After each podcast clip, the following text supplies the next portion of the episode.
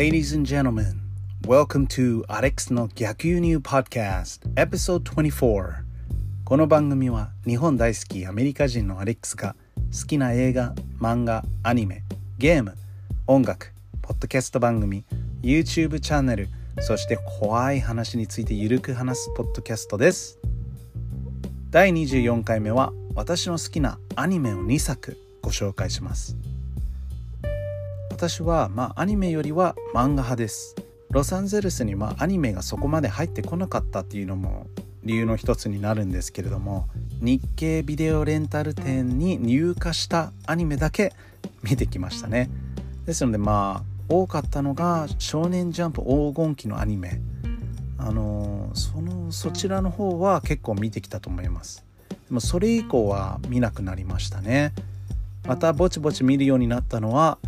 10年15年後ぐらいですね。2013年に日本に移住してからです。右も左も分からなかった自分はテレビをつけてたまたま流れていた、まあ、この2作と出会いどんどんアニメの世界にはまっていきましたね。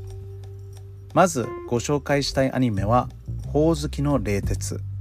モーニングにて2011年から2020年まで連載していたブラックコメディ漫画ですね。2014年にアニメ化されました。作者は江口夏美さん。私は漫画よりも先にこのアニメを見て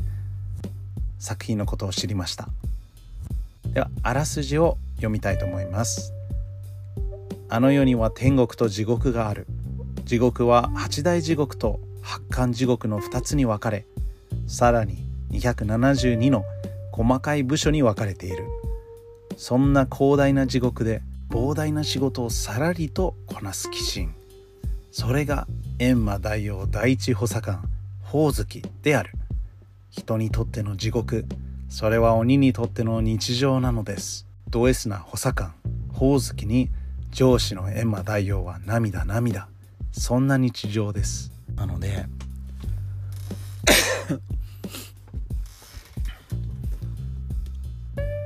地獄が舞台の作品ですけど、まあ、そんなに暗い作品でもなく良かったです。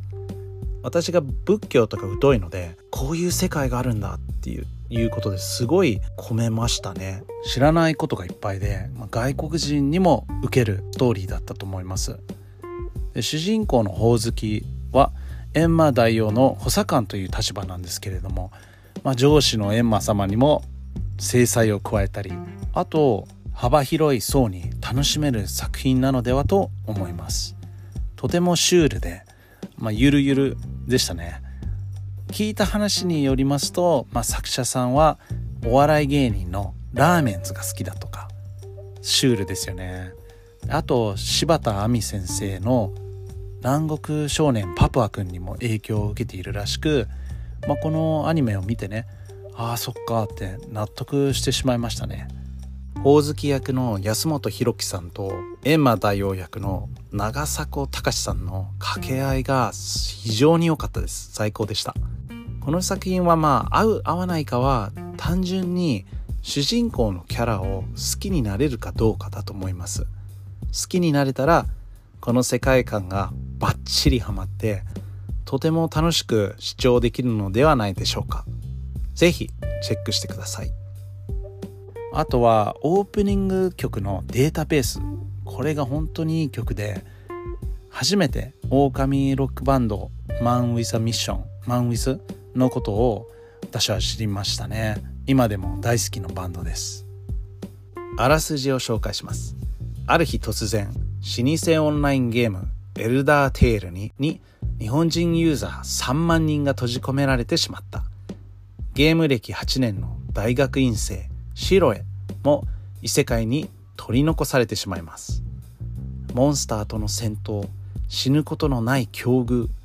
何が起きたのか分からず不安に駆られたプレイヤーたちが街にあふれ大和地区最大の都市秋葉は秩序を失う。一匹狼を自負していたシロエは共有の名を継ぐ美少女アサシンの暁たちとギルドログホライズンを設立します。他人と接することが苦手で内気な青年が仲間と共に廃墟秋葉から世界を変えようと立ち上がります。この作品はストーリーキャラクター音楽全てが最高でした。このゲームの世界に閉じ込められるとかいう設定は当時まだ少なかったように思います。シナリオもしっかりしていて共感するシーンもところどころあって見ていて本当に面白かったですソードアートオンラインにね似ているって聞いたことあるんですけれども当時 SAO のことは知らなくてまあ、テレビでたまたま放送されていたログホライズンしか見たことがなかったんですよね。まあ、後々 SAO を見てドハマりしたのでそちらの方もねいつか紹介したいと思います。このアニメを好きになった理由がいっぱいあるんですけれども、まあ、ハーレムアニメじゃない。あと無双系じゃない。あとなんだろうな。死んだら終わりじゃないとか。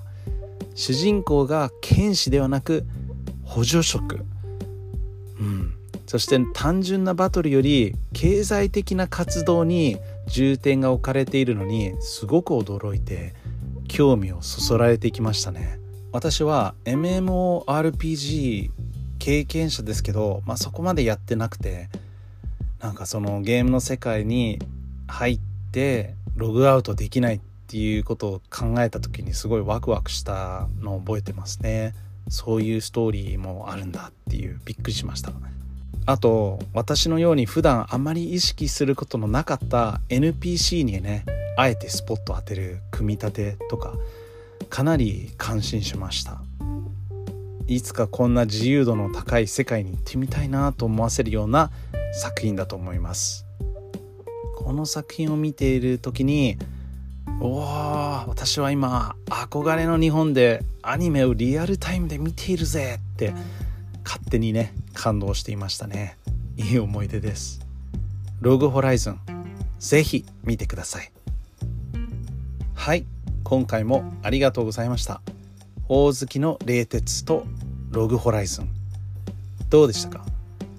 あなたの好きな理由嫌いな理由が聞きたいです。そしてこのアニメも見た方がいいよと思った方はおすすめを教えてください。